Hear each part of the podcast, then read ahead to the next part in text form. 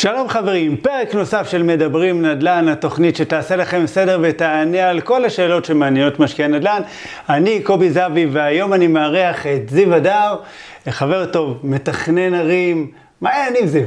מצוין קובי. זה תענוג להיות כאן בירושלים. כיף שאתה כאן. בכיף, בכיף, תודה רבה ככה על האירוח. אז לא יודע ככה מי מכיר ומי שלא מכיר, אז באמת שווה להכיר את זיו, למה זה ידע מטורף, אוקיי, בכל מה שקשור לנדל"ן, תוכניות פיתוח, תכנון ערים, באמת הולך להיות פרק מאוד מאוד מעניין, אז זיו, מה העניינים? לקח לנו קצת זמן הרגע, אתה יודע, עד שהצלחנו להתכנס. כן, אבל בסוף הצלחנו. הנה, העיקר שהצלחנו, זה מה שחשוב. אז בוא תציג קצת את עצמך, תספר ככה עליך, על העשייה, ומשם נצלול. בכיף. אז אני מתכנן ערים. עיקר הניסיון שלי באמת במגזר הציבורי. אני היום יועץ תכנוני גם למנהל התכנון, גם, ב, גם למטרו, שזה בעצם אגף שמתכנן את המטרו של גוש דן, גם למחוז מרכז, וגם קצת הייתי יועץ של, של מנהלת מנהל התכנון הקודמת, דלית זילבר עד שהיא עזבה. אני מתעסק בעיקר בתחום של התכנון ערים מכיוון הרגולציה. אוקיי. Okay. עבדתי המון שנים בוועדה המחוזית ירושלים כ... כעובד מדינה, אחר כך בוותמ"ל, שזו ועדה, ועדה למתחמים מועדפים לדיור, שבעצם מתכננת מתחמים, מתחמי מגורים מאוד גדולים בכל הארץ. בערך מ-2009 אני בתחום, בערך מאז שהתחיל ככה משבר הדיור. כן. זה נראה לי שמשבר הדיור, אתה יודע, התחיל קצת לפני 2009, ב-2009 נכון, אולי הוא עלה לכותרות. נכון, הוא התפוצץ בעצם, זה 2000, נכון, 2008 אולי זה התחיל, אבל... כן. כן. זהו, והתחום של התכנון ערים זה בעיקר התחום של... שאני מכיר אותו, זה יותר עניין, המקום של הוועדות תכנון. אוקיי. זאת אומרת, איך מקדמים פרויקט ואיך...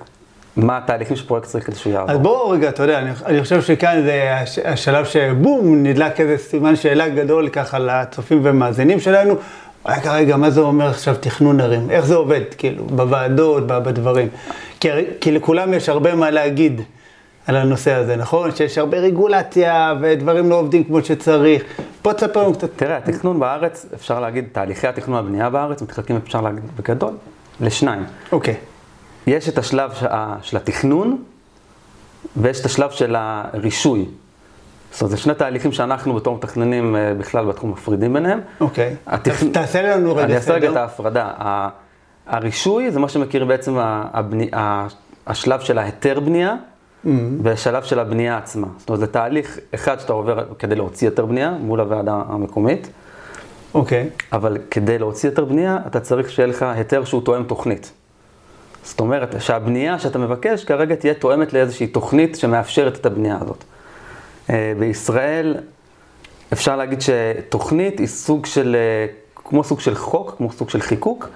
זאת אומרת, יש, ברגע שתוכנית היא מאושרת ויש לה, יש למגרש מסוים, יש לו זכויות, אז okay. את ההיתר בנייה אפשר להוציא בהתאם למה שמאושר. זה הבסיס. זאת אומרת, זה משהו שירשנו עוד מהמנדט הבריטי, ואז בעצם ה... התהליך הזה מופרד בגדול לשניים, תכנון ורישוי. אני מתעסק בעיקר בתחום של, בצד של התכנון. אוקיי. Okay. עכשיו, מה בעצם, מה זה בעצם תכנון? זה בעצם לייצר את התשתית שמאפשרת את, ה, את הבנייה שתבוא אחריה. זאת אומרת, ה, היצירה של, ה, של המרחב. Okay. זאת אומרת, אם ניקח נניח מגרש, לא מגרש, נגיד חלקה חקלאית, איזשהו אזור שאין בו שום דבר, דף חלק ונקי. התכנון הוא בעצם זה שייצר את, ה, את התשתית שעליה אחרי זה יבואו ויבנו, זאת אומרת איפה, איפה יהיו הרחובות, איפה יהיו המבנים, איזה מבנים אלה יהיו, מה יהיו הגובה של הבתים, אה, איזה שכונה, אם אנחנו מדברים על שכונת מגורים, איזה שכונה כן. תהיה שם, אם זו שכונה אה, צפופה יותר, צפופה פחות, מבנה ציבור. צורכי ציבור, מה, כמה צורכי ציבור צריך לשכונה לפי כמות האנשים ש, שיגורו בה, אה, מה יהיה אופי השכונה, זאת אומרת אם אנחנו רוצים שכונה חרברית כזאת, okay. אוקיי. או שכונה שהיא דווקא יותר עירונית, אורבנית, יותר אה, צפופה. כן. ובסופו של דבר, בסופו של התהליך הזה, ייווצרו אה, ייעודי קרקע, מגרשים, כבישים, אה, שטחים ציבוריים פתוחים, שטחים ציבוריים אה, בנויים, ובשלב הבא, אה, או שהמדינה משווקת את הקרקע, או שזה מקרקע פרטית, אז זה קרקע, קרקע פרטית, ומגיע יזם שמקבל בסופו של דבר מגרש. והאדריכל, הוא בא ומתכנן מבנה על המגרש שהתוכנית יצרה. אוקיי, זאת אומרת, מראש אתם בעצם יוצרים איזה תסריט כזה, זה ייעוד לקרקע, לאותו מגרש, אוקיי, כאן הולך להיות בית ספר, גני ילדים, מרכז מסחרי, בניין מגורים, נכון? מקווה וכל מיני דברים כאלה. כן, בסופו של דבר לכל קרקע יש ייעוד. כן. והתוכנית בעצם קובעת מה, מה יהיה אפשר לבנות, או מה יהיה אפשר לעשות בכל ייעוד וייעוד. Mm-hmm. זאת אומרת, להבדיל ממדינות אחרות בעולם, שאתה יכול לעשות כמעט הכל בקרקע שלך, אלא אם כן אה, בפירוש זה אסור, בישראל זה בדיוק הפוך. הרגולציה אומרת, אתה לא יכול לעשות שום דבר על הקרקע, אלא אם כן זה כתוב שזה מותר. יכול להיות שזה מה שגם מאוד מעכב את התהליכים, תהליכי בנייה בישראל? כל הזמן הרי מדברים על זה שבעצם חלק ממצוקת הדיור זה הבירוקרטיה המאוד גדולה, בעיכוב תהליכים, שכל דבר כאן לוקח המון המון המון המון המון המון שנים, אוקיי? ויכול להיות שזה אולי אחד הפאקים במנגנון? תראה, אנחנו במדינת... יש משהו מובנה בתהליך התכנוני בישראל, שהוא תהליך מאוד משתף. אמ, והשיתוף הזה הרבה פעמים גם לוקח זמן. עכשיו, למה אני מתכוון? אתה מכיר איזשהו תהליך שהמדינה באה ושואלת אותך, או שנותנת לך בכלל זכות להגיד מה דעתך על, על משהו? לא. אם באים ורוצים, אפילו העירייה רוצה עכשיו לקבוע את הרחוב שלך, שהוא חד סטרי לכיוון אחד, רוצה לשנות אותו לחד סטרי לכיוון אחר. מישהו שואל אותך? לא. לא. בתכנון יש תהליך שנקרא התנגדויות. מה זה התנגדויות? בעצם כל מי שמרגיש שהוא נפגע מתוכנית, שכרגע מקודמת והוא בסביבה שלו, הוא רשאי להגיש התנגדות. עכשיו, מוסד התכנון, הוא בא והוא שומע את כל ההתנגדויות האלה. והמון פעמים התהליך הזה לוקח המון המון זמן. אנחנו ניתן לך, לדוגמה, אנחנו מתכננים עכשיו אה, אה, תוכניות לתשתיות, אם אני מדבר איתך למשל על המטרו. הוגשו שם מאות ואפילו אלפי התנגדויות. עכשיו, שמבחינת הבן אדם, ההתנגדות היא מוצדקת, כי הוא מרגיש שכאילו הוא כרגע נפגע, ויש לו את הזכות לבוא ולנסות לשכנע את מוסד התכנון שהתוכנית, יש בה טעות מסוימת, ושאולי אפשר לשנות אותה כדי שתתאים לצרכים שלו. כן. עכשיו, לבטל את התהליך הזה, זה לא נראה לי משהו שהוא על הפרק. כן, כי אז בכלל אה, תהיה איזו הרגשה של, אה, איך אומרים, לא שואלים אותנו כלום. נכון, עכשיו זה לא שכל ההתנגדויות מתקבלות, וזה לא שכולם אה, באמת משנות, אבל לפחות יש, יש את המעמד כן להציף את הבעיות שלך. זאת אומרת, זה תהליך שהוא כן. מאוד משתף, מתוך ההבנה שתכנון יש בו השפעה מיידית על כל אחד, על כל אחד ואחד. זאת אומרת, תהליך תכנוני הוא תהליך שהוא, בגלל שזה קצת תהליך שהוא אי אפשר, לש... הוא, הוא לא כל כך משתנה. זאת אומרת, אם כרגע יבואו ויתכננו מול הבית שלך, לצורך העניין, מגדל של 30 אה, קומות, בסדר? כן. והמגדל הזה לצורך העניין יאושר, סביר להניח שהוא ייבנה, כי מישהו רכש את המגרש הזה, והוא רכש אותו במחיר שכבר שווה, מגלם. מגלם את השווי של אה, בניין של 30 קומות. והתהליך הזה הוא, הוא, לא, מאוד, הוא לא מאוד הפיך, זאת אומרת, הזכויות כן. המוקנות מאפשרות את זה שזה בעצם, זה מה שקורה, אוקיי? אז, נכון. אז התהליך הזה התכנוני, זה שהוא לוקח זמן, הוא לוקח את הזמן, זה נכון. ויש ניסיונות כל הזמן לקצר אותו ולייעל אותו, אבל, אבל עדיין זה תהליך שהוא ייקח, ייקח את הזמן שלו, בעצם, בעצם כן. המהות שהוא תהליך שמאוד מאזן בין אינטרסים. השאלה מעבר לציר הזמן הזה, שאוקיי, סבבה, יש התנגדויות, ואוקיי, איפה בעצם הבירוקרטיה והסחבת הגדולה הזאת שכולם מדברים עליה? איפה אתה רואה את זה? שוב, אני, אני צריך להפריד בין התהליכים. התהליך של התכנון הוא ייקח את הזמן שלו. כן. עכשיו, פעם באמת תוכניות לקח להם 7-8 שנים להתעשר, היום בנתונים של מנהל התכנון, זה לוקח בערך שנה וחצי, שנתיים. אוקיי. אה, שלוש שנים זה תוכניות הרבה יותר מורכבות. אה, שזה אבל אז... לפני שיווק הקרקע. נכון. אוקיי. נכון. העניין הוא שבדרך כלל הרבה פעמים, כאילו, מהרגע שמשווקים את הקרקע, לוקח עוד איזה כמה שנים, אם אני לא טועה, עד שבכלל הקבלן יכול uh, לעלות לקרקע ולהתחיל לבנות. כי אחרי ש... אם אתה מדבר כרגע על הקמה של שכונה חדשה מאפס, אז יש לך שלב מאוד גדול של, תהליך מאוד ארוך של רישום הקרקע. כן. זה אחרי התכנון, סיימנו את התכנון, התוכנית כבר מאושרת. צריך לעשות פרצלציה ולרשום את הקרקע. צריך לעשות לה פיתוח ותשתיות ומכרזים, וכל המכרזים בארץ לוקחים גם המון זמן. אה, ותכנון מפורט, mm-hmm. שתכנון מפורט זה ממש לספור כמה בטונים למדרכות ואת, ואת הביוב, והרבה פעמים יש לך בעיות תשתית מאוד גדולות במדינה, שלמשל יש לך מט"ש, שזה מכון טיהור שפכים, שלא יכול לקלוט את השפכים של השכונה החדשה, אז נכון. כדי לבנות את השכונה צריך להרחיב את המט"ש. אני שומע הרבה התנגדויות של ראשי ערים שאומרים, אוקיי, סבבה, אני רוצה להקים שכונה חדשה, אבל באמת אין את המט"ש קראת לזה, אוקיי? את הטיהור שפכים. הוא אומר, אני לא יכול אה, לקלוט, אין לי, כאילו, בואו תקימו... חשמל, חשמל. כן. יש עניין של סיפוק חשמל, סיפוק מים, זה המון המון גורמים שצריכים כאילו להתאחד ולשתף פעולה כדי שדברים האלה יקרו. כן, וכאן לפעמים זה לא חופף. נכון, משרד החינוך צריך להקים בתי ספר, אתה לא תאכלס שכונה בלי שבית ספר יקום, כי אז איפה הילדים ילמדו. נכון. אה, כבישים, תנועה. חייב להגיד לך, שמע, אנחנו אה, גרים ביישוב קהילתי, ובאמת ככה, אנחנו מהימים הראשונים של היישוב שהגענו, זה היה שם מחול וחולרה, אוקיי? וזה בדיוק הייתה הרגשה, שמה שנקרא, כאילו בנו את, השכ... את, ה... את היישוב, אוקיי? התחילו לבנות אותו, ואז התחילו לחשוב, אה, צריך גם בית ספר, כי יש כאן ילדים. אה, צריך גני ילדים. ו- ותמיד הייתה איזו הרגשה שכאילו אז חשבו... אז בגלל זה אני הפרעתי מראש בין לבין התכנון לבין הביצוע. כן. שלצערנו זה לא תהליך אחד שהוא קורה ביחד, זה גם לא אותם גורמים. כן. אני לא מדבר על התחבורה דרך אגב בכלל, שזה... אפשר גם לדבר על התחבורה, אבל זה לא, זה, זה לא אותם גורמים שמטפלים בכל... חושבים שהמדינה זה אותו, אוקיי, זה אותו גוף ולמה דברים מתעכבים. אבל אני, שאני יועץ של מנהל התכנון, מנהל התכנון עסוק ברגולציה לתכנון. כן. עכשיו, התכנון הטוב צריך להתחשב בכל הדברים האלה. זאת אומרת, הוא צריך לדאוג לזה שיהיה בתי ספר, וצריך שיהיה מספיק גני ילדים, ומספיק אה, שטחים ציבוריים, ושיהיה גם תחבורה, ושיהיו גם כניסות לש, לשכונה, אבל האם עכשיו מי שיבצע זה מנהל התכנון? לא. זאת אומרת, אם זו תוכנית של המנהל, אז, אז המנהל צריך לבצע, ואם... ואם יש בעיה של מכון טיהור שפכים, אז יש לך רגולציה אחרת על, השפח, על השפכים. כן. זאת אומרת, יש איזושהי בעיה שאין איזה באמת גוף שמתכלל את הכל בצורה מאוד מאוד ברורה וקובע תהליכים כן. ארוכי טווח גם לביצוע. אוקיי. ואנחנו חווים בשנים האחרונות משבר של תשתיות, זה לא משבר דווקא של תכנון.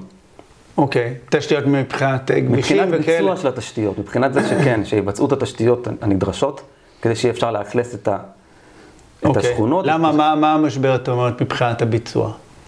כמו שדיברנו. אוקיי. שחסרים מכוני תיאור שפכים, שחסרים אה, חשמל, שחסר אה, קווי הולכה, חסר תחנות כוח. כן. אה, תחבורה ציבורית, אם אנחנו נדבר, אוקיי. גם כן יש כאן, אה, יש פה חוסר ממשי בביצוע, ש, שאנחנו משלימים היום פערים של שנים אחורה. נכון.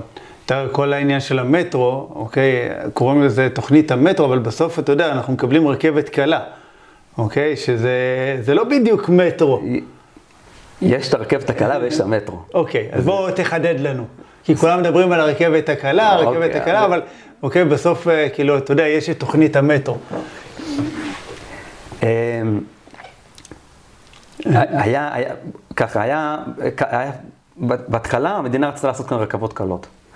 אני לא הולך יותר מדי אחורה, אבל בערך ב-2016 עשו תוכנית אסטרטגית והבינו שהרכבות הקלות זה לא יספיק כדי לתת את המענה הנדרש לכל המטרופולין.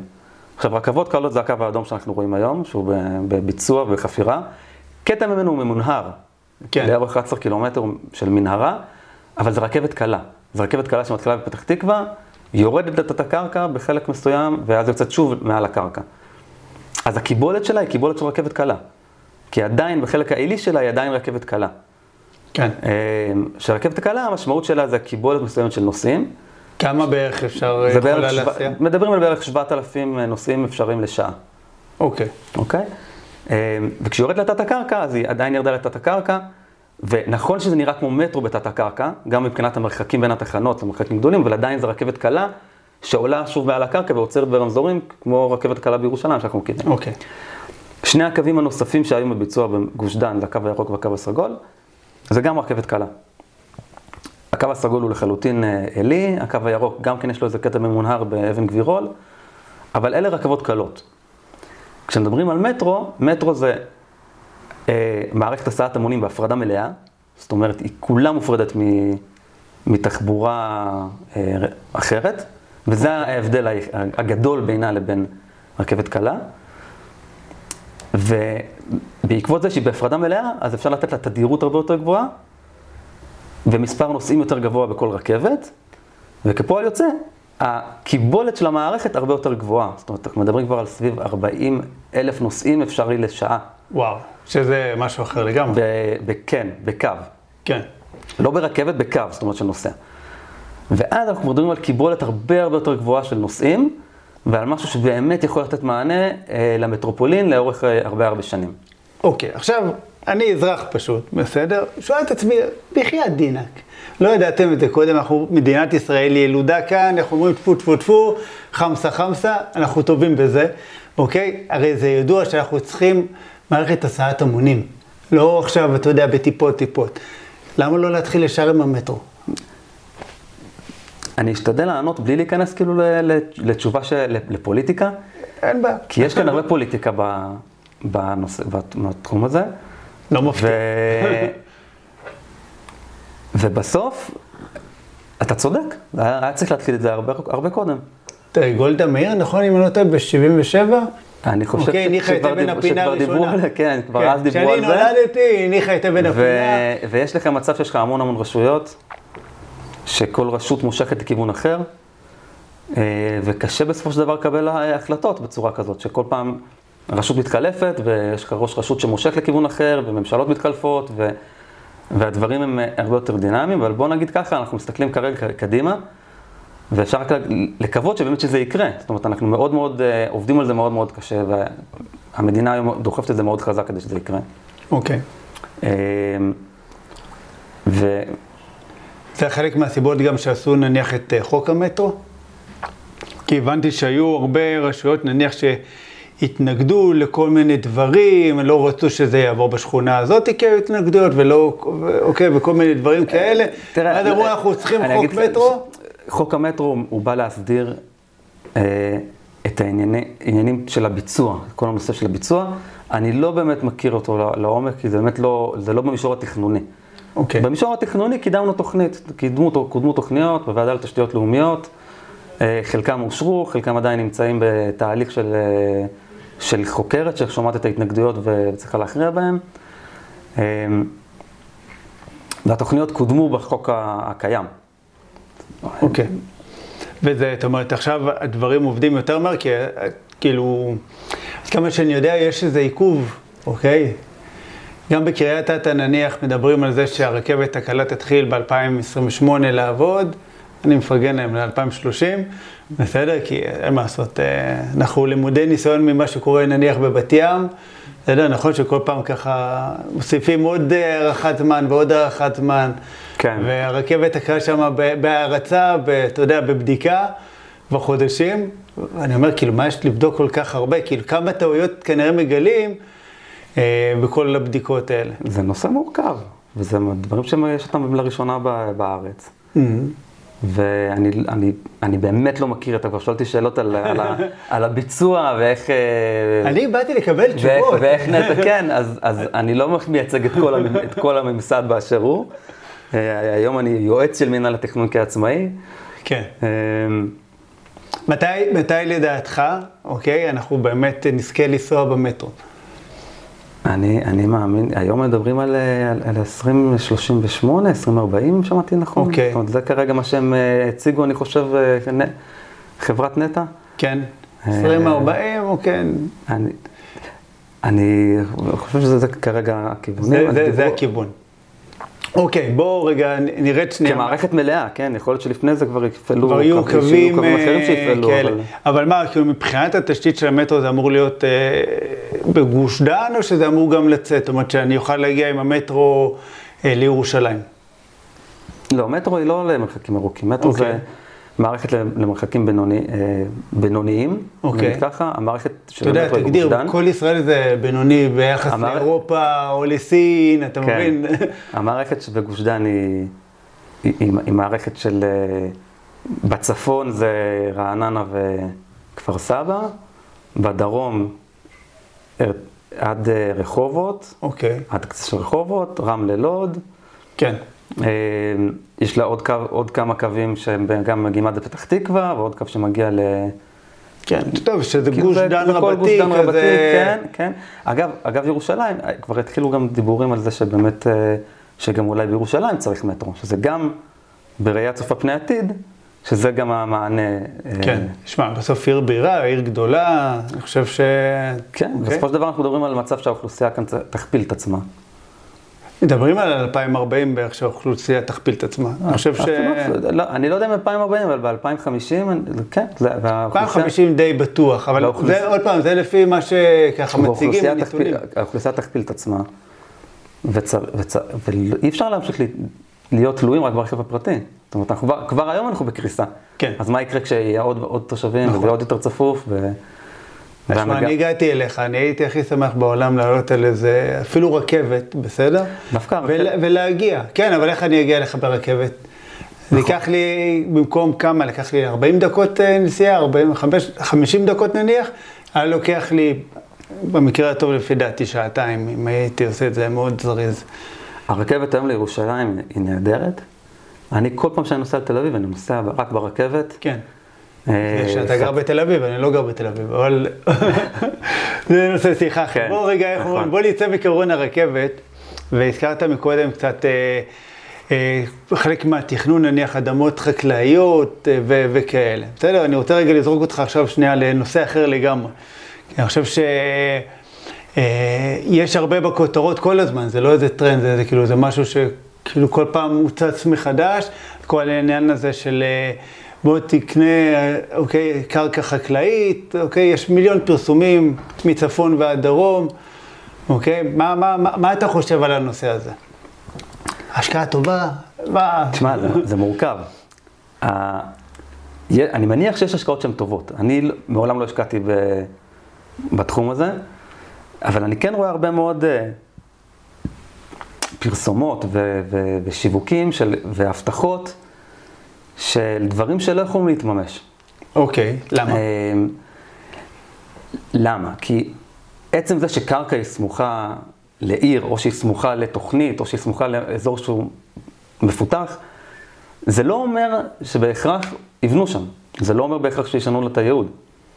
אמ, ובעצם המחיר של הקרקע מגלם את הספקולציה שמי שקונה אותה מקווה שישנו את הייעוד, ואז המחיר של הקרקע יעלה, אוקיי, ואז בעצם הוא ירוויח, אה, ירוויח את התשואה להשקעה שלו, זה שהמחיר עלה והוא קנה בזול ומכר ביוקר. אבל, כן. אבל זה תחום שאנחנו רואים שהוא, הוא, יש בו המון חוסר ידע. וכשההצעות האלה מגיעות, הרבה פעמים מראים אותם כמשהו מאוד מאוד קל ופשוט, ושכל מה שנשאר לך זה לחכות, בוא תקנה ותחכה, והקרקע אה, תושבח ותשנה את הייעוד שלה בעתיד. זה לא עובד ככה. אתה יודע, יש הרבה אה. פעמים בדברים האלה גם את הקטע של, שמע, יש את ההוא שקנה לפני 30 שנה את הקרקע בהרצליה, שזה היה רק חול וחולרה, והיום, תראה, בואנה, בן אדם מסודר בחיים, הילדים של הילדים שלו עוד אה, אני דיברו, איתי, מסודרים. אני דיברו איתי כמה כאלה שסבא שלהם קנה בכל מיני חולות כאלה והם עדיין מחכים שמשהו יקרה. כי התכנון, יש כמה רמות של תכנון. יש תכנון ברמה הלאומית והמחוזית והמקומית. ובסופו של דבר צריך לפתוח ולראות את, ה, את הייעודי קרקע, והאם באמת יש שם כוונה לש- לשנות את הייעוד. אם זה שטח שמיועד לשמורת טבע, או שטח פתוח בין ערים, למה שהוא ישנה את הייעוד שלו? אנחנו, הרי התכנון הוא גם צריך לשמור על הדברים האלה. כן. התכנון מאזן בין הפיתוח לבין השימור. השאלה, אתה יודע, אה. אם מי שמשווק את הקרקעות האלה, הוא יודע את זה? או שאתה יודע, טוב, זו שאלה לא פיירית. בסדר, כי. סביר להניח שהוא יודע את זה. אני, אני רגע השוטר הרע כאן. אה, שאלה, אתה יודע, בסוף אני חושב שבעיניי זה גם האחריות של האנשים לבדוק את הדברים. שאלה איך, איך הם בודקים את זה.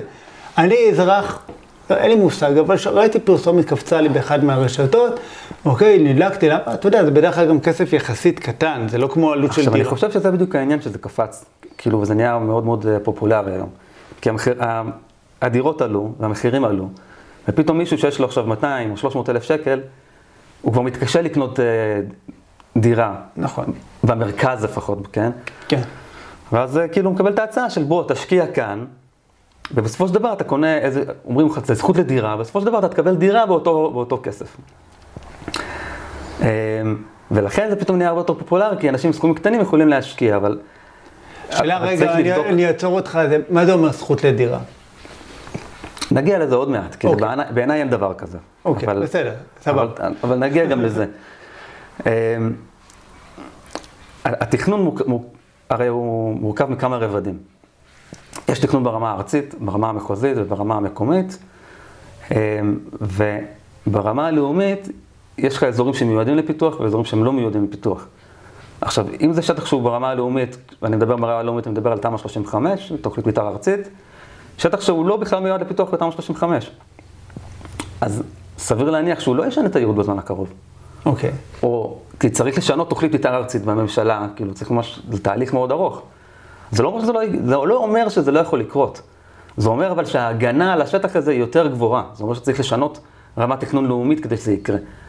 עכשיו שוב, אם אתה אומר, כשאתה בא להשקיע, אתה אומר, אוקיי, למה אני משקיע? אני משקיע ל- למשהו שאני רוצה שיקרה עוד שנתיים, עוד חמש שנים, או עוד עשר שנים, או שאני כרגע קונה, קונה איזה משהו, אם זה יקרה עוד 20, 30, 40 שנה, כן. אני קונה את זה כירושה עתידית וכחלק מפיזור השקעות, וזה, וזה בסדר. אבל שזה, אני חושב שזה סבבה, באמת שיש לך עכשיו הון עצמי גדול, ואתה אומר, אוקיי, נכון. סבבה, יש לי כבר מספיק דירות, בוא ננסה קצת כמה, איזה קרקע חקלאית כזאת שיהיה וזה. זה לא חשוב לי, זה הנכדים של הנכדים נכון, שלי. אבל אם אנחנו. מדברים על, ה, על המשקיע הפשוט, שזה באמת ההון היחידי שלו, ושהוא באמת בונה על לקבל דירה, בסופו כן. של דבר בתהליך הזה, אז צריך להבין, זה תהליך מורכב, והוא לא חף מסיכונים, זאת אומרת, כן. ה, ה, הסיכון העיקרי הוא הזמן, זאת אומרת, גם אם זה שטח שלצורך העניין בתכנון המתארי מיועד למגורים. אוקיי. בתוכנית מתאר של, אה, של היישוב, השטח מיועד למגורים. אבל עכשיו מישהו צריך להרים את הכפפה ולקדם תוכנית. עכשיו, המישהו הזה זה או שבעלי הקרקע מתאגדים ומקדמים ביחד תוכנית, או שהעירייה מקדמת תוכנית, או שאם זה חלק מהקרקע של המדינה, אז המדינה תקדם את התוכנית שם. עכשיו, תהליך קידום תוכנית הוא תהליך, חוץ מהעניין של לאשר אותו, גם להכין את התוכנית. אתה צריך, זה הרבה כסף להשקיע ב... באנש, ב, ב, בצוות תכנון וביועצים ובכאילו הקידום של הדבר, ולהכין את התוכנית, ו... וזה זמן. כן. זאת זה זמן. ואחרי שהתוכנית אושרה, כמה זמן שזה לא לקח, צריך לפתח את השכונה. מי עושה את הפיתוח? האנשים הפרטיים, העירייה, המדינה, זאת אומרת, זה גם שאלות שמשפיעות על הזמן מי, שזה מי ייקח. שם את הכסף בסוף? בדיוק. עכשיו, אתה יודע, מי שקנה אה, קרקע חקלאית ב-200 אלף שקל, לא בטוח שיש לו עכשיו לשים אפילו עוד 200 אלף שקל על פיתוח. נכון. שבדרך כלל זה הרבה אז- יותר. אז יכול להיות שהוא מניח שיהיה לו איזשהו הסכם קומבינציה עם, אה, כן. עם אה, יזם, שהוא זה שיעשה את הפיתוח, והוא יקבל איזושהי דירה בתמורה. אה, הנקודה היא באמת ה, ה, מה אורך הרוח והזמן שזה יכול לקחת.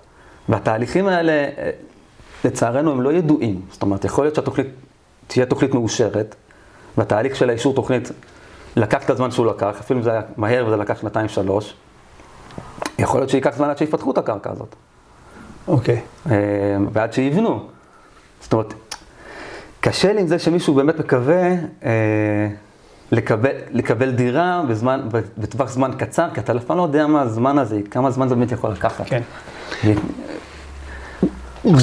בעיניי, אני אגיד לך מה, מה, איך אני מרגיש. אני אומר, תשמע, להיות משקיע, יש איזו עננה של חוסר ודאות, אוקיי? יש דרכים, אנחנו תמיד שואפים ליצור כמה שיותר ודאות בעסקה. בסדר? גם אצלנו בתוכנית הכשרת אה, משקיעים שלנו, אוקיי? עושים נדל"ן, אנחנו תמיד מלמדים אותם ליצור כמה שיותר ודאות, להגיע לשווי אה, שוק, אוקיי? לכל הדברים האלה. וכאן אני חושב שיש איזו עננה כזאתי של... מרכיב הזמן. אוקיי? אחד כן. מרכיב הזמן שהוא הוא בהשקעות הוא, הוא מאוד מאוד חשוב, אוקיי? נכון. שבמיוחד כשמחשבים את תשואת ה-ARR, בסדר? שהיא לוקחת בחשבון את מרכיב הזמן, אבל גם המרכיב של הוודאות שלנו בעסקה, כאן אני חושב שכאילו, לא ידוע. יכול להיות שיום אחד, מה זה היום אחד הזה? אין לאף אחד מושג. אז שוב, זה תלוי, בגלל זה צריך לבדוק. הדבר הראשון שהייתי מציע למשקיע, שכן בכל זאת משום מה החליט שזה היה באמת ההליך שהוא באמת אה, רוצה לעשות, קודם כל לבדוק מה התהליך התכנוני כרגע על הקרקע. זאת אומרת, כן. האם זה קרקע שהתחיל בתהליך תכנוני, או שזה קרקע שמקווים שמתישהו יתחיל בתהליך תכנוני. איפה הם בודקים את זה? היום הרבה יותר קל לבדוק. יש מערכות אינטרנט נהדרות, ואפשר כמעט הכל אה, לבדוק אה, ברשת. יש לך באתר של מינהל התכנון, אה, אתר שנקרא אקספלן, קווים כחולים, שמראה את כל התוכניות המאושרות, ואלה שבתהליך בעצם, לא רק המאושרות, אלה שבתהליך קידום. אה, יש לך ב- ב- בוועדות המקומיות, לרוב הוועדות המקומיות יש אתרי אינטרנט טובים, שאפשר גם בהם לראות, זאת אומרת, מה מקודם ומה לא מקודם. אה, המידע קיים, זאת אומרת, רק צריך לשאול את השאלות הנכונות. עכשיו, אם אתה באמת לא יודע לבדוק ואתה לא מכיר שום דבר ובכל זאת החלטת, אז תיקח איש מקצוע. קח מישהו שילווה אותך בתהליך, כמו שאתה הולך וקונה, כשאתה קונה דירה אתה לוקח איתך עורך דין, כשאתה הולך לקנות, כשאתה קונה אוטו, אתה עושה לו בדיקה לפני שאתה קונה אותו. אז אותו דבר, תיקח לך אנשי מקצוע מהצד שלך, שיבדקו את, ה, את הנתונים שאתה מקבל ממי שמוכר לך. נכון. אה, עכשיו, מה התחלת ככה, אמרת שנגיע לחלק הזה של הזכות לדירה. מה, מה זה אומר? תראה, תראה, הם, ההבטחה היא כזאת שאתה תקנה איזושהי יחידת קרקע, אוקיי. ולמשל אתה תקנה עכשיו אה, 80 מטר מהקרקע, וה-80 מטר האלה יספיקו לך לדירה. כן. שזה כבר מדליק לי מנורה. סימן שאלה. כן, כי, כי אתה... הש- השאלה מה השלב התכנוני שבו הצעת התוכנית נמצאת. כדי שאתה תדע בדיוק שה-80 מטר האלה מספיקים לדירה, אתה צריך שיהיה לה בתוכנית טבלאות, איזון. טבלאות איחוד וחלוקה, שיהיה ברור כמה יחידות דיור יש על כל תא שטח, ושבאמת ה-80 מטר האלה מספיקים ל- לדירה. כן. אוקיי? ולא תמיד כשאתה רוכש קרקע, המצב התכנוני הוא מספיק ודאי כדי שתדע שזה נכון. עכשיו, במיוחד שבעיניי היום רוב הדירות שנבנות, אוקיי, הן יותר גדולות מ-80 מטר. כן, אבל... אוקיי, במיוחד באזורים פריפריאליים, אה, ש... ה-80 מטר זה 80 מטר בקרקע. זה לא, אם למשל יש לך מגרש של אה, דונם, כן, והולכים לבנות עליו עכשיו אה, עשר דירות, אוקיי. אוקיי? אז זה אומר שכל 100 מטר בקרקע יספיק לך לדירה. כביכול. נכון? כביכול, לא, כן. לא משנה מה גודל הדירה, זאת אומרת, זה תלוי מה גדלי הדירות שבונים אותן, נכון? כן. אבל כשדיברנו על, על, על שכונה חדשה, תזכור שצריך גם להפריש דרכים נכון. ומבני ציבור ושטחים ירוקים. זאת אומרת, האחוז מהשטח הכולל של השכונה, שהוא בעצם השטח שמיועד בסופו של דבר למגורים, הוא לא 100% מהקרקע. כן. זאת אומרת, נניח מתוך דונם, אוקיי, אה, אפשר לבנות לפעמים סתם, על הרבע. אה, וכל היתר זה שטחים ציבוריים, פארקים, גני ילדים ו- וכאלה. כן, אני סתם, אז כאילו- היום, היום הכ- הכיוון הוא באמת שזה יהיה לא, לא פחות, לא פחות מ-50 אחוז. לפי תמ"א 35 שהיה לה שינוי אחרון, שינוי 4, שמדבר על צפיפות בנייה, אז השטח הזה צריך להיות בערך 50 אחוז, מניחים ש-50 אחוז מהשכו- מהשטח שמיועד למגורים ילך לצורכי ציבור. כן, שזה מעודד, זאת אומרת, הבינו שאנשים קצת גם זקוקים לאיזה אה, מרחב במחיה שלהם. זה נחשב צפוף. דווקא. נחשב צפוף? כן, כי אוקיי. אתה צריך המון שטחי ציבור. ככל שאתה מעלה את כמות התושבים, ואתה נכון, יותר מצופף, אתה בונה לגובה- אתה צריך יותר שטחים כן. ציבוריים, ויותר שטחים ציבוריים בנויים. גם אותם מנסים לערב היום בעירוב שימושים בתוך בתוך המבנים, אבל עדיין צריך כן, את השטחים האלה. עכשיו, כל עוד אתה לא הגעת לשלב מפורט של תוכנית, אז יש לך איזשהו כלל אצבע, שאתה יכול לגעת בערך כמה, כמה יבנו על השטח הזה, אבל זה עדיין לא מספיק מפורט. אוקיי. אבל אני אקח אותך יותר מזה. דיברנו על זה שבעצם, איך אתה מממש את הבנייה שלך. זאת אומרת, נניח, שכ... נניח שזה נכון, שאתה בדיוק קנית אחד לאחד, שה-80 מטר האלה מספיקים באמת, לפי התוכנית, לדירה. מעולה. אוקיי? עכשיו, איך אתה בעצם מגיע למצב שמחתיכת קרקע שיש לך, שהיא במושה, שזה אומר כאילו בשותפות עם עוד אה, 20, 30, 40 אנשים על אותו, על אותו תא שטח, מהמם. אתה צריך לבנות בניין, ואתה צריך, ובסוף אתה תקבל, תקבל אה, דירה, כן, נכון? אז יש שתי אפשרויות. אפשרות אחת, זה שאת כל הקבוצה הזאת ת- תתאגד כקבוצת רכישה. כקבוצת רכישה היא תצטרך להכניס כסף לכיס, או לקחת מימון ביחד, ולעשות קבוצת רכישה שממש בונה את הבניין הזה ביחד. אה, ואז אתה אומר, אוקיי, אז במצב כזה באמת קניתי זכות לדירה, אבל הייתי צריך להשלים עוד הרבה הרבה כסף כדי לבנות את הבניין ולקבל את הדירה שלי. כן, נכון? גם לקחת מימון, אתה יודע, מימון, איך אומרים, חובות צריך להחזיר, זה לא... ברור, בוודאי, זה... זה... עכשיו, האפשרות שדבר כזה יקרה, הוא, הוא, גם בזה יש סיכונים. זאת אומרת, אתה מדבר, קבוצת, קבוצת רכישה, התאגדות. ראינו כאן, אתה יודע, כמה של- קבוצות רכישה בדיוק, התאגדות של. התאגדות של כל האנשים האלה ביחד לגוף אחד שילווה אותם. האפשרות השנייה, שאתה אומר, אוקיי, אז בוא, הקבוצה הזאת תת, תתאגד באיזשהו אופן, ו, ותעשה איזשהו הסכם קומבינציה עם קבלן ויזם, שהוא יבנה את הבניין והוא ייתן להם בחזרה את הדירות. אבל במקרה הזה, אם עשינו עכשיו, יש לי רק דירה אחת, ועשיתי הסכם קומבינציה עם קבלן, אז מה אני אקבל? ברור שאני לא אקבל את הדירה שלי חזרה, כי צריך לתת לו גם איזשהו רווח יזמי ליזם נכון. לקבלן הזה, נכון? שזה תלוי בשווי הקרקע, אבל בטוח דירה אחת אני לא, לא אצא, כאילו כן. זה יהיה פחות מדירה. תקבל את הממ"ד. אז כן, אולי תעבור את הברז, אני יודע. כן. אז לכן זה, זה תהליכים ש, אה, שהם מורכבים מאוד, זאת אומרת, כדי להגיע למצב שאתה באמת מקבל אה, דירה לזכות לדירה. רוב האנשים, אתה יודע, שמתייעצים איתי, אמרו לי, בסדר, אבל אמרו לי שאם אני לא אוכל וזה, אז אני אמכור את, ה, את הזכות לדירה הזאת, אוקיי? כאילו, בוא תעשה איזה אקזיט כזה. שזה גם, אז אני אומר להם, אוקיי, ומי מי קונה? יעזרו לי למכור. למי תמכור? אתה מבין? זאת אומרת, יש כאן הרבה סימני שאלה, ואז הם מתבלבלים, הם מבינים שיש הרבה חלקים בפאזל ש... שחסרים, או לא יודע אפילו איך תשמע. אני, אני באמת לא מכיר מספיק את העסקאות האלה עד כדי כך, אבל יכול להיות שיש לזה שוק. זאת אומרת, יכול להיות שהמחיר של, של השווי של הקרקע עלה, ושבאמת מישהו יכול למכור את זה, ושיש מישהו שכן ירצה לקנות את זה. אולי יזם שירצה לאסוף קרקעות כאלה, ו, ובסופו של דבר לבנות. יכול מאוד להיות, אבל אני, אני לא יכול להגיד לך שאני לחלוטין פוסל את ההשקעות האלה. אמ, אני לא פוסל, אני אני רק חושב פשוט- שצריך להיכנס עם עיניים פקוחות. פשוט צריכים לראות למי זה מתאים. והמון פעמים כשבאים אליי אנשים, שזה באמת, שזו הדירה, אין להם אפילו דירה. כן. הם עוד לא קנו את הדירה הראשונה, או, שזה, והם, או הם כרגע מתלבטים בין זה לבין, לבין הש- השקעה, כאילו, שהיא דירה שזה הרבה יותר סולידי, או שזה... אתה, זה, זה בסוף, אתה יודע, כאילו, השקעה ש...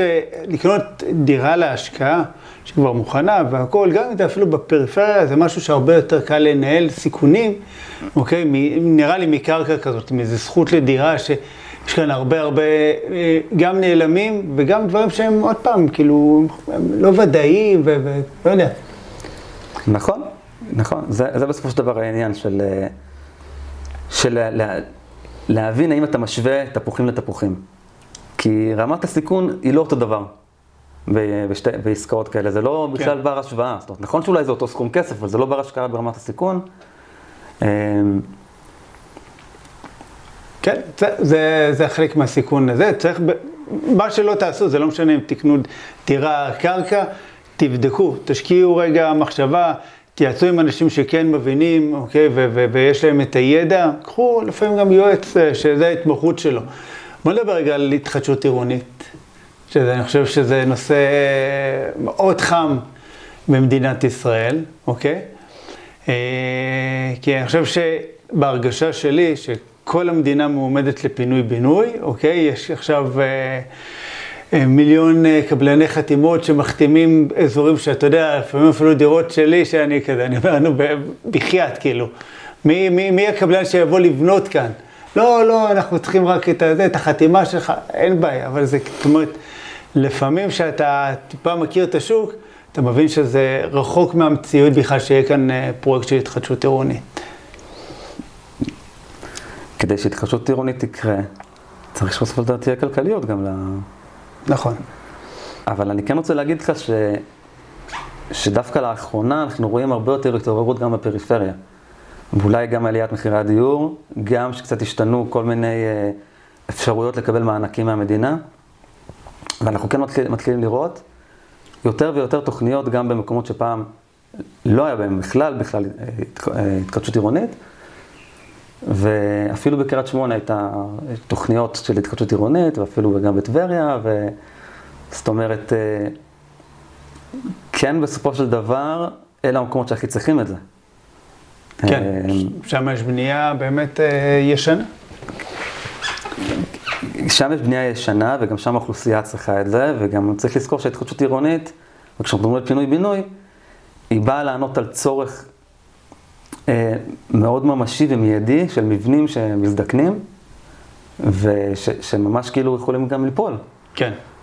אה, אבל זה, אתה יודע, אתה, אתה עושה את ההבדל רגע בין פינוי-בינוי לבין תמ"א, אוקיי? תמ"א 38, שזה כאילו פינוי והריסה, שזה בניין אחד, הרבה פעמים מדברים על מתחמי פינוי-בינוי, ואז, אתה יודע, גם עולה כל מיני, אולי איזו שאלה, איך בכלל עושים את זה, איך עכשיו מגלחים שכונה שלמה, ומעבירים עכשיו שכונה שלמה לגור איפשהו, זאת אומרת, יש כאן הרבה, הרבה רבדים. הפינוי-בינוי זה תהליך שהוא באמת תהליך מורכב, כי הוא מורכב גם משני תהליכים אפשר להגיד שהם תהליכים מקבילים, אבל הם לאו דווקא אותו תהליך. זאת אומרת, יש את התהליך הקנייני, שזה באמת לתת לאנשים את, ה, את העסקה, העסקה שהם בעצם, הקומבינציה שהם בעצם עושים על הקרקע, שהיזם ירצה לבנות שם, ושיהיה לו את הכדאיות הכלכלית לבנות, לבין זה שצריך לעשות תוכנית שתהיה תוכנית טובה. כי בסופו של דבר אנחנו לא רק משפרים את, ה, את הדירה, אלא אנחנו משפרים ומאחים איזושהי בעיה מרחבית שגם נוצרה. זאת אומרת, השיכונים האלה הארוכים, שיש בהם הרבה מקומות, mm-hmm. אה, אה, פר, פר, יותר פרבריים, יותר כאילו עם אה, מוטי רכב פרטית, דירות מאוד קטנות, וגם אנחנו צריכים לעשות תוכנית טובה שתייצר מרחב חדש, מרחב טוב ומזמין, עם, עם מענה לצורכי ציבור שנוצרים מההתקדשות הזאת, שבאמת, שזה יתאים לאופי של, ה, של המקום. וגם שזה יהיה כלכלי. כן. אז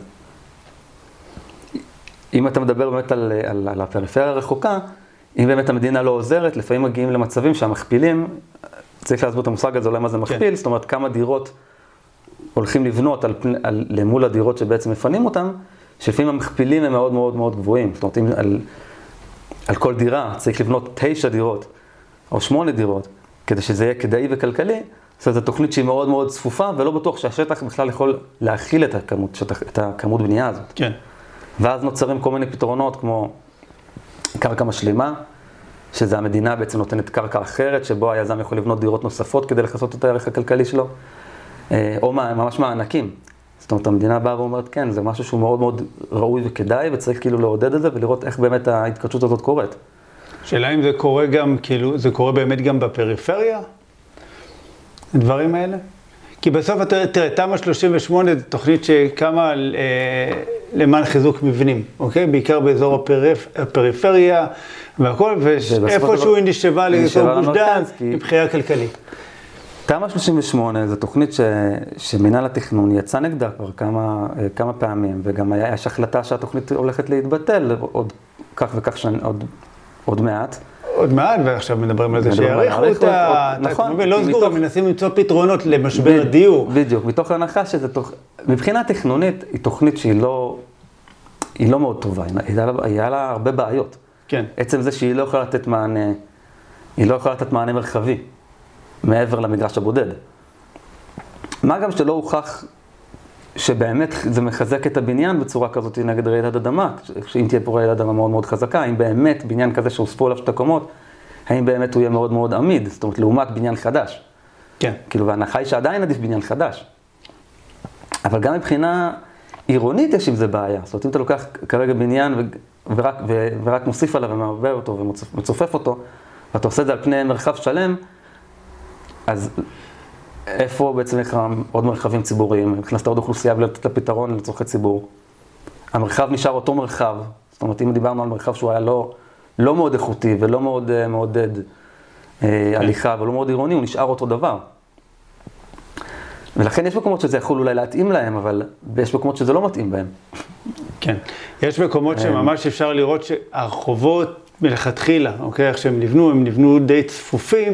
ואז עשו ככה באמת אה, תמ"א 38, עשו, אוקיי, הוסיפו עוד איזה 2-3 קומות ועיבו ככה וזהו, הוסיפו חדר, ומצפוף זה הפך להיות כאילו הרגשה שממש הרחוב כאילו סגור. נכון. אי אפשר לזוז שם, וזה קלסטרופובי כזה. נכון. אה, לכן איפה שיש מקומות שאיפה שאפשר, שעדיף בהם התחדשות עירונית, ויש מקומות שהם מקומות כן מרקמיים, שזה יכול מאוד להתאים איזשהו עיבוי עדין בהם. זאת אומרת, זה הכל תלוי מקום. כן. תלוי במקום, תלוי בבניין, תלוי בהרבה דברים שצריך להסתכל. אבל עדיין, אם אתה שואל באמת על העניין הזה של איך אתה יודע, ונגיד אם אתה בן אדם שעכשיו איך, רוצה לקנות דירה, אני חושב שזה באמת המאזינים שלנו, איך אתה באמת יודע שבאמת זה רק על הנייר ורק אומרים כאן התחדשות עירונית, או שבאמת זה משהו שיכול לקרות? כן. אז שוב, צריך לבדוק. באותו, okay. אוקיי. באותו היבט צריך לבדוק. איפה אנחנו בודקים את זה? באקספלן? אם הוגשה תוכנית, היא תיראה באקספלן. אוקיי. אמ, ואם לא הוגשה תוכנית? אם לא הוגשה תוכנית, אז צריך לראות איפה זה, איפה זה נמצא מבחינת, מבחינת תהליכית. אם לא הוגשה תוכנית ועדיין אין שום תהליך שהתחיל, אז בעצם לא התחיל תהליך. כן. אז בעצם יכול להיות שזה יקרה ויכול להיות שזה לא יקרה. עכשיו, סתם, אם באו, דפקו אותי בדלת, אמרו לי, הנה, אנחנו רוצים לארגן כאן פינוי-בינוי, בוא תחתום לנו שיהיה נציג דיירים. זה, מה, מה זה אומר, זאת אומרת, מבחינת האנשים? אני בכוונה שואל שאלות תמימות. תראה, העניין הוא, הנציג דיירים, אם אני לא טועה, זה פשוט צריך שיהיה נציגות של... כן, נכון, אבל לפעמים אתה יודע, יש נציג דיירים עוד לפני שבכלל יש יזם. אוקיי, זה, זה חלק מהעניין של הקבלי מה... חתימות, שהם אחר כך בסוף, אוקיי, הנה סבבה, הצלחנו להביא את ה-80% חתימה. אני לא, רוצה, אני לא רוצה להיכנס באמת לכל התחום המשפטי, אוקיי. כי זה באמת התחום היותר משפטי, אבל בוא נגיד ככה, אם מתחילים להתארגן כבניין, בניין מתחיל להתארגן ורוצה להתחיל איזשהו תהליך, אוקיי. אז הייתי מציע לו גם כבר בשלבים הראשונים להיעזר באנשי מקצוע מטעמו, שזה עורך דין, עורך דין דיירים, שהוא זה שבעצם יעזור... בונה את, ה, כאילו, את ההסכם עבור הדיירים. כן, שהוא יעזור לדיירים כן. להתאגד. עכשיו, יש גם מנהלות, מנהלות התחדשות עירונית בערים, mm-hmm. שהם גם גופים שיודעים לעזור ולתמוך כאילו כן. בסיוע של ההתארגנות של הדיירים. בסופו של דבר זה תהליך של הדיירים, שהדיירים צריכים להתאגד והם צריכים לרצות לעשות את זה. נכון, אבל יש עיריות שנניח את כל הנושא של התחדשות עירונית, הן לא ממש מקדמות. זאת אומרת, הם איפשהו באמת רוצים את זה שההתחדשות העירונית תבוא דרך המינהל שלהם, ולא כדרך יזם פרטי. השאלה, אנחנו עכשיו כדיירים, אוקיי? אני ואתה, יש לנו כמה דירות באותו בניין, אוקיי? החלטנו, אוקיי? ישבנו לכוס קפה, החלטנו שאנחנו רוצים אה, לעשות כאן התחדשות עירונית, אוקיי? כולם חתמו, אוקיי, ויש 100% הסכמה, אנחנו יכולים ללכת עכשיו לקבלן, להגיד לו, הנה בואו נעשה פינוי-בינוי? כדי שיקרה פינוי-בינוי צריך לקדם תוכנית. יפה. כדי... איך עושים את זה? יפה, אז כדי לקדם תוכנית, צריך שמישהו בעצם יחליט שהוא מקדם את התוכנית הזאת וגם יממן אותה. תוכנית... מי אחראי מי זה? זה הרשות המקומית? יש, יש, יש uh, שני מסלולים בגדול, בואו נגיד אוקיי. ככה, יש שני מסלולים. מסלול אחד זה מסלול שבאמת, זה נקרא מסלול רשויות, שזה באמת הרשות המקומית מחליטה שהיא זו שתקדם ותממן את התוכנית. מהשיקולים שלה, זאת אומרת, יכול להיות שזה אזור שהיא מעדיפה אותו להתחדשות עירונית, ויש אזורים שהם באמת אולי אזורים מאוד קשים שהיא מחליטה להיכנס. הרבה פעמים היום הרשות להתחדשות עירונית מקדמת הרבה תוכניות. אוקיי. Okay. ברחבי הארץ. אה, ויש מסלול, המקביל אליו זה מסלול יזמים, שזה בעצם היז... הבניין הזה, או המתקם, בעצם כבר יוצר התקשרות עם יזם, והיזם הוא זה שמקדם את התוכנית עבורם. בכל מקרה, התהליך התכנוני מבחינת, אם אני מסתכל רגע בעיניים תכנוניות, הוא אותו תהליך. בתהליך התכנוני, זאת אומרת, צריך להגיש תוכנית, היא צריכה לעבור אה, דיון בוועדה המקומית, בוועדה המחוזית, היא צריכה להיות מופקדת להתנגדויות, אה, ולעבור את כל התהליך התכנוני עד האישור שלה. כן. אוקיי? זה בכל מקרה תהליך תכנוני שהוא, הוא, שהוא קורה והוא לוקח את, את הזמן שלו. להבדיל מתמ"א 38, שבתמ"א 38 לא צריך תוכנית חדשה. זאת אומרת, תמ"א 38 זה תוכנית יותר ארצית, שממנה אפשר כבר להוציא היתר הבנייה. כן, במק... יותר קל, כי כבר יש בניין. כן, ואז במקרה הזה באמת הבניין מתאגד ומייצר התקשרות עם אה, יזם, ואז היזם מקדם היתר בנייה, או להריסה או לעיבוי, כן. זאת אומרת, זה מסלול... יש סיכוי שבוא נגיד ככה, כל התהליך של הפינוי-בינוי, עזוב רגע את התמ"א 38, אוקיי? אה, יש לי הרבה מה להגיד על התוכנית הזאת, אבל לא כרגע. כל הנושא של פינוי-בינוי, האם יש סיכוי שאנחנו נראה אה, האצה של תהליכים, זאת אומרת, קיצור בירוקרטיות וקיצור תהליכים, באמת שדברים יוכלו לקרות, מה שנקרא, בזמן שהוא קצת יותר סביר? תראה, השאלה היא איפה העיכוב. האם העיכוב הוא בגלל הבירוקרטיה של, ה... של המדינה, של, ה... של הרשויות, או שזה הרבה פעמים עניין של להגיע להסכמות גם בין הדיירים. אוקיי. או שזה הרבה פעמים כאילו עניין של באמת כאילו לייצר את ההתקשרות הזאת, כי גם אם יש לך 80 אחוז הסכמה, וזה מספיק להגיע ל... לתוכנית לצורך העניין, אתה עדיין צריך להגיע ל-20 אחוז האחרים. בסופו של דבר, נכון שיש את הדייר הסרבן וכל זה, אבל בסופו של דבר אה, צריכה להיות הסכמה לפינוי של הדבר הזה. כן. אז האם נראה את- את- אה, שזה תהליכים האלה יקרו יותר מהר? יכול להיות, אנחנו כבר רואים שזה דברים שמתקדמים יותר מהר מבעבר. כאילו, כבר יש הרבה יותר תוכניות, והרבה יותר, ותוכניות היום לא לוקח להם שנים רבות כמו שלקח להם אה, פעם בעבר, ותהליכים הם יותר אה, מהירים, לפחות בעיניים כן. שלי. אבל עדיין צריך להבין שזה תהליך שהוא לוקח זמן. זאת אומרת, אם אתה מדבר כרגע גם, אם אתה מחלק אותו רגע לפרקי זמן, התארגנות הדיירים, אה, התקשרות עם יזם, כל דבר כזה הוא, הוא תהליך. אה, קידום תוכנית, קידום היתר, למצוא, עכשיו נניח שכבר הכל קרה, עכשיו צריך למצוא לכל הדיירים האלה שכירות במקומות אחרים בעיר, נכון? זה גם לקחת זה זמן. גם אתגר. זה גם אתגר, נגיד, אתה רוצה לפנות 500 משפחות ממתחם, למצוא ל-500 משפחות האלה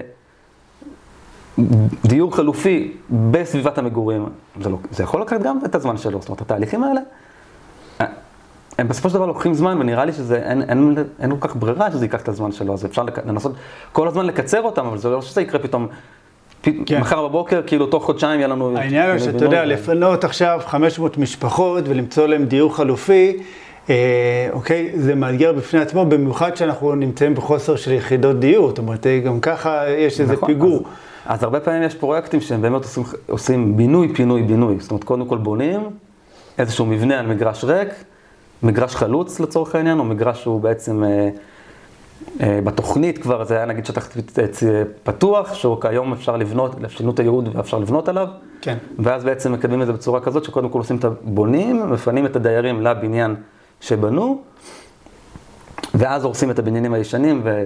ובונים את החדשים. אז זה כאילו איזושהי שיטה כן. לנסות להאיץ את התהליך הזה. זה נשמע חכם. כן, יפה. טוב, אני מקווה, אתה יודע, למען העתיד של כולנו, שבאמת כולנו, ככה- האמת שכולנו מקווים, כי זה כן. באמת ה... האתגר האמיתי, גם מבחינה חברתית וגם מבחינה באמת אה, איחוי מרקמים, וגם מבחינת זה שבאמת היתרון הוא לצופף את הערים, זאת אומרת, ולצופ... ולבנות כבר במקומות שכבר יש ערים קיימות, זה יותר קל בסופו של דבר ויותר נכון אה, מאשר לפתוח ולבנות עוד אה, שכונות חדשות להשאיר לנו במקומות גם אה, קצת טבע. חדשים. כן, בדיוק. בסוף אנחנו מדינונת קטנה, אתה- אוקיי? קצת, קצת ירוק לא יזיק לנו. זה נכון, במיוחד היום כשאנחנו כבר בציפוף אוכלוסייה, כשאנחנו מדברים על הכפלת אוכלוסייה. כן. הנה, בטח גם אתה טיילת עכשיו בפסח, ואתה מגיע ל... לכל פיסת טבע ולכל חוף, וזה, כן. וזה באמת. קשה. כן, אבל הכל עמוס, ו... והצפיפות כרגע, זה לא נראה שהיא הולכת לפחות, אלא להפך, אנחנו רק מצטופפים. אמ, וצריך למצוא- את המקום הזה לכולם, זאת אומרת, לשמור גם על האיזון בין הפתוח לבנוי. נכון. אז אין ברירה. זה, ח- זה חלק מה, אתה יודע, מהאתגר, וחשוב, אתה יודע, באמת גם לשים את התשומת לב, וגם בסוף, אתה יודע, המבנים הישנים האלה, אה, שהם מועדים ליפול לפעמים, אתה יודע, וחלקם יכולים להיות מוגדרים אפילו כמבנה מסוכן וכל זה, לפעמים גם עניין של זמן שאול, במיוחד כשאנחנו יושבים על השבר סורי-אפריקאי, ואתה אומר, מתי תגיע רעידת אדמה הבאה? זאת אומרת, יש כאן הרבה ש... סימני שאלה, אתה יודע, שצריכים לחשוב עליהם. כן, וזה האתגר האמיתי. זאת אומרת, כן. אה, גם להעלות את אחוז הבנייה, שהאחוז בנייה ת- יהיה יותר ויותר בהתחדשות. זה באמת גם אתגר שהמדינה שמה לעצמה, לה- להגדיל את זה נכון. לאורך שנים. אני חושב שבעיניי איפשהו הפוקוס באמת אמור להיות על ההתחדשות עירונית, על הפינוי והבינוי של בנייה חדשה, אוקיי?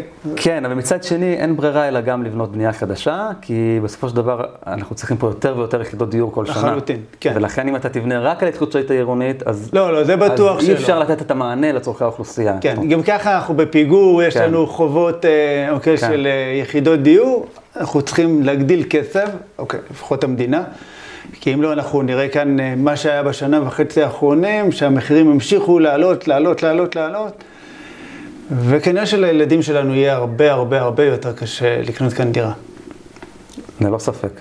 אוקיי? זה לא רק גם עניין של אה, עליות מחירים, אלא גם ממש, ממש פתרון, זאת אומרת, לאנשים. כן, נכון. אני חושב שזה באמת ככה, נגענו ככה בפרק, אה, בהרבה דברים, זאת אומרת, מהתכנון בכלל, אני חושב, של, ה, של המטרו, כל העניין של להתנייד בתוך הערים ומחוץ לערים, אוקיי? וגם התכנון שלהם והכל, אני חושב שיש הרבה אתגרים ברמת התכנון גם, בין הרשויות המקומיות והכל. אנחנו עוברים לפינה, אוקיי? לא אם אתה מוכן לזה, אוקיי? תקרא את השאלון המהיר. חוקים מאוד פשוטים. אני okay. אוקיי. שואל, אתה עונה, ספונטני, רגיש, חוש הומור, תמיד טוב? אוקיי, אתה מוכן? יוצאים קדימה. לדרך. שאלה ראשונה, תאר לי את עצמך בשלוש מילים. אמ, וואלה.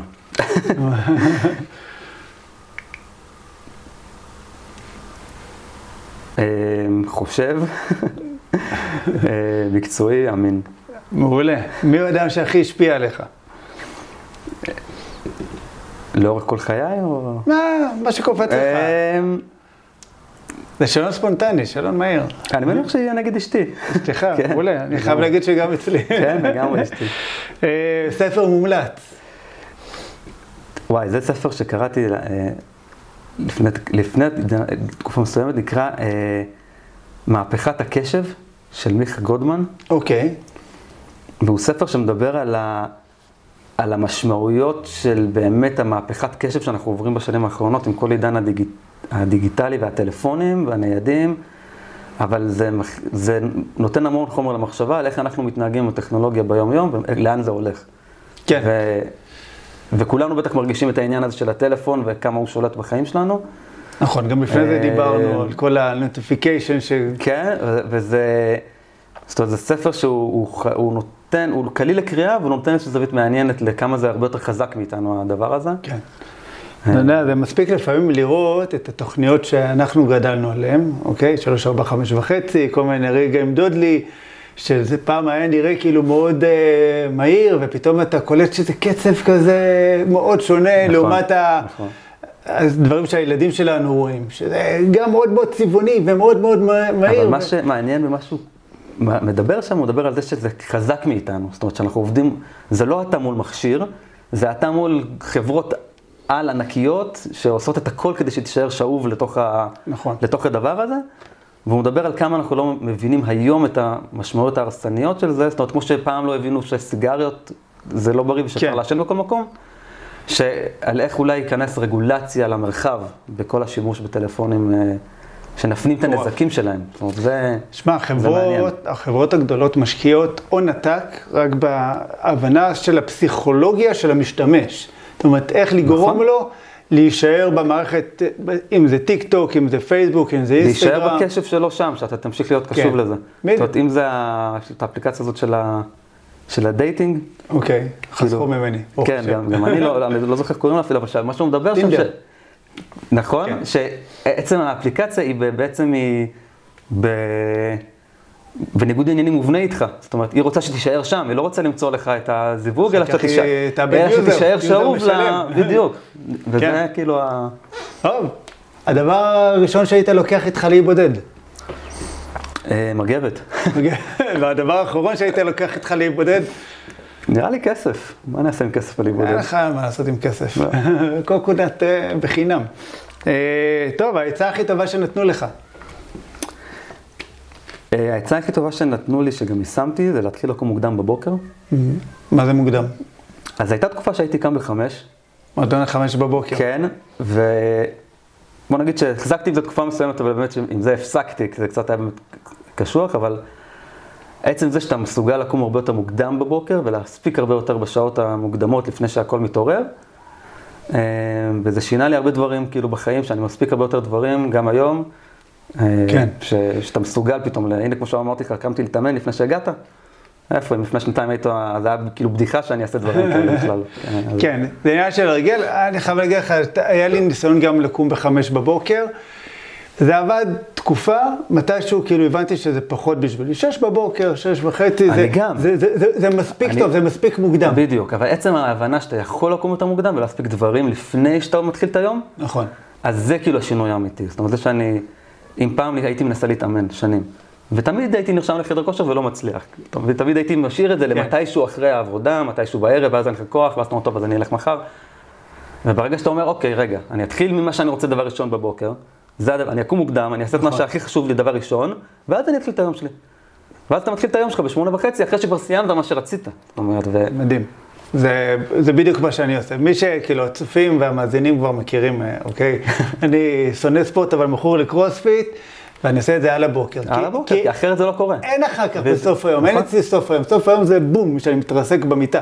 בדיוק. בסדר? זה סוף היום, ואז גם בערב, אם כבר, אם אני בבית, אז אני, בא לי יותר להיות עם, ה, עם הדר, עם הבנות, מעכשיו כולנו, לעשות למי יש כוח קרוספיט. לצאת בחוץ? אז זו עצה שאני חושב שלקח לי הרבה זמן להפנים אותה, אבל זו עצה שקיבלתי לפני המון שנים, שאתה עומד כן. ואתה אומר, אז תקום מוקדם, מה אומרים לך כל אלה שקמים מוקדם, ואז אתה אומר, מה אני אקום מוקדם?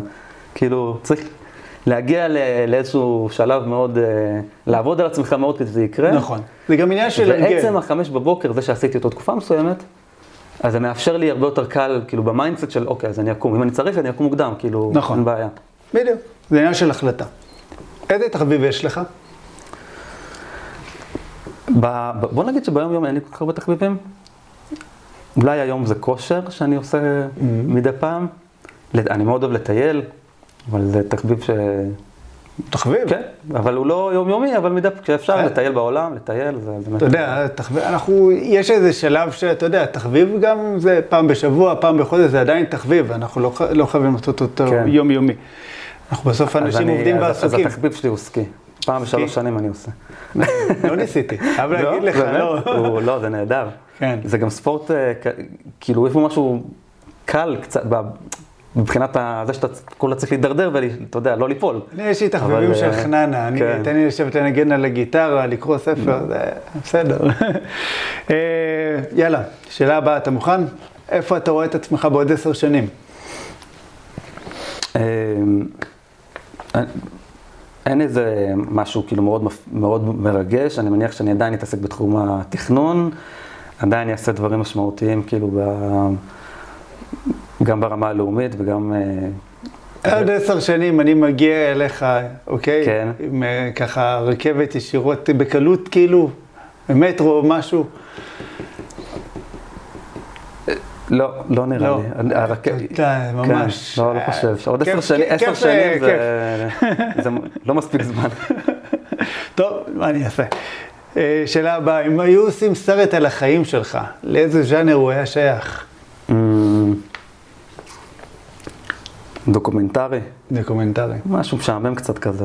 לא, אני מת על דוקו. כן, ב- בעיניי דווקא אחלה ז'אנר. אה, לאן היית הולך אם היית בלתי נראה? אם הייתי בלתי נראה, כ- כמצב זמני אני מקווה, כי להיות בלתי נראה זה קצת, אף אחד לא רוצה להיות בלתי נראה. פתאום אתה עושה ככה אה, ואתה בלתי נראה.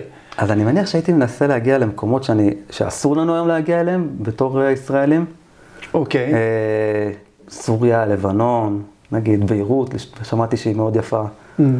אה, מעניין. כן, כאילו יש מקומות שאתה לא תוכל להגיע אליהם כנראה בתקופת חיים האלה. אה, כן. אתה לא צופה שלום?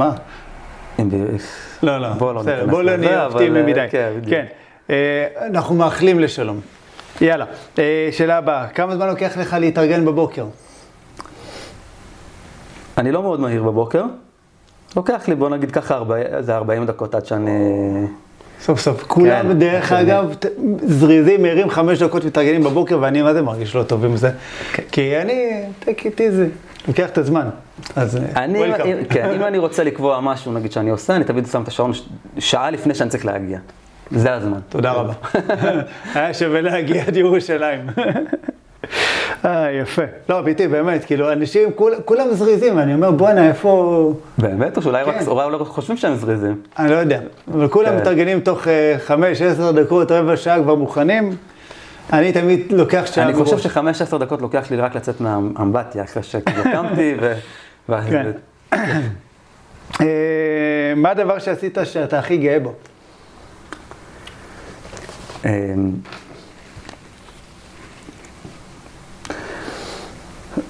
שאלה מתקילה קצת באמת, אבל אני נראה לי שהמשפחה. מעולה. משפחה זה כן, דבר נראה לי אה, שהמשפחה. הילדים, המקום שהגעתי אליו, זאת אומרת, ה... כן. האמת יש גם זה, אתה יודע משהו? גם זה שהצלחתי להכניס את עצמי לשגרת אימונים, כאילו כמה שזה לא, נכון. לא מטרה כל כך גבוהה, אנשים עושים את זה, אבל אני, כאילו זה שהצלחתי להכניס את זה ל- ליום יום שלי, אני... כי מה בעצמי. שם? זאת אומרת, מה זה אומר להיות בתוך שגרת אימונים? אמ, מחויבות לעצמי, אני חושב. ה- על לעמוד, לעמוד בהבטחה שלך לעצמך. וואו.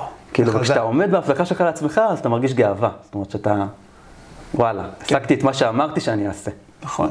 כי רוב האנשים אה. מבטיחים לעצמם הרבה דברים, והם משקרים לעצמם באותו רגע. כולם עושים את זה כל כן. הזמן, אנחנו מבטיחים לעצמנו, ואז אתה לא עומד בזה ואתה אומר, טוב, כי, ואתה מספר לעצמך תירוצים למה זה לא קרה. אפסיק לעשן, אני אתחיל לעשות כן. בדיוק. מחר דיאטה. וכשאתה מצליח לעמוד בהבטחה, אז, אז זה הרגשה של גאווה. מדהים, מדהים. זה כאילו גם לשים את עצמך רגע במקום הראשון, אבל לא מהמקום האנ- האנוכי, אלא מהמקום שנייה, רגע, אני שם את עצמי בשביל להיות מתודלק, ושאני אוכל גם אחר כך להביא הלאה נכון, למשפחה, כן. ו... נכון. אוקיי? זה מדהים. אה, שאלה אחרונה, אתה מוכן? את מי היית ממליץ לי לראיין בפרק הבא? וואלה. אמ, זה חייב להיות נדל"ניסט או אתה- אתה... זה לא חייב להיות נדל"ניסט, מישהו מעניין. איפשהו, אתה יודע, אם קשור קצת לתחום הנדל"ן, זה מעולה. תראה, יש לי שותפה לכל מיני השקעות שאני עושה. נראה לי שאתה מכיר אותה, נטע ירימי. בטח. אמ, ונטע, אני חושב שיכול להיות מעניין אה, גם בעולמות של העצמה הנשית וגם בעולמות של, אה, של שיתופי פעולה עסקיים. אה, לבעלי עסקים שהם, אה, וזה יכול להיות, כן. אולי כן יכול להיות מעניין באמת. טוב, אה, נטע, אתה יודע, היא נשמה, ובאמת, כאילו, אנחנו בקשר מאוד מאוד טוב, חברה טובה גם של הדר, אז אה, אוקיי, אני משוחד. אז אה, אז הייתי חייב לפרגן לה לפחות. מגיע לה, מגיע לה, הרבה פעמים ככה, באמת, היא עושה עבודה מדהימה. אז אה, זיו, קודם כל, המון המון תודה ככה על הפרק, על כל הידע ועל הערך, וככה על הענווה שאתה גם הבאת, שזה מדהים. אה, תודה שהגעת. עוד חלק מהסיבות שאני כל כך אוהב אותך. אלוף. ו... אז כיף שהגעת לירושלים. בכיף, אה, מזל שקצת יצא לנו השמש היום. נכון. כן, הפרק. אומנם ישוחרר עוד כמה זמן, אבל כאילו, מי שמקשיב, זה אתה, אתם זוכרים ככה אחרי פסח, שהיה סופה וגשם ובלאגן, אז בדיוק, אז קובי אנחנו הגיע יום. והביא איתו את השמש, וזה... נכון. והיה לי כיף גדול להתארח אצלך. תודה רבה. אה, חברים, אם אתם צופים בפרק הזה דרך ערוץ היוטיוב, אני רק מזכיר לכם שכדאי לכם להירשם לערוץ וגם ללחוץ על כפתור הפעמון שתוכלו להישאר מעודכנים. ואם אתם מאזינים מאחד האפליקציות של הפודקאסטים, אז תלחצו גם על כפתור העוקב, שתוכלו להישאר מעודכנים, ככה בפרקים הבאים שעולים. תמשיכו לעקוב, תעשו השקעה נכונה בנדל"ן, ניפגש בפרק הבא. ביי ביי חברים. תודה רבה זיו. תודה.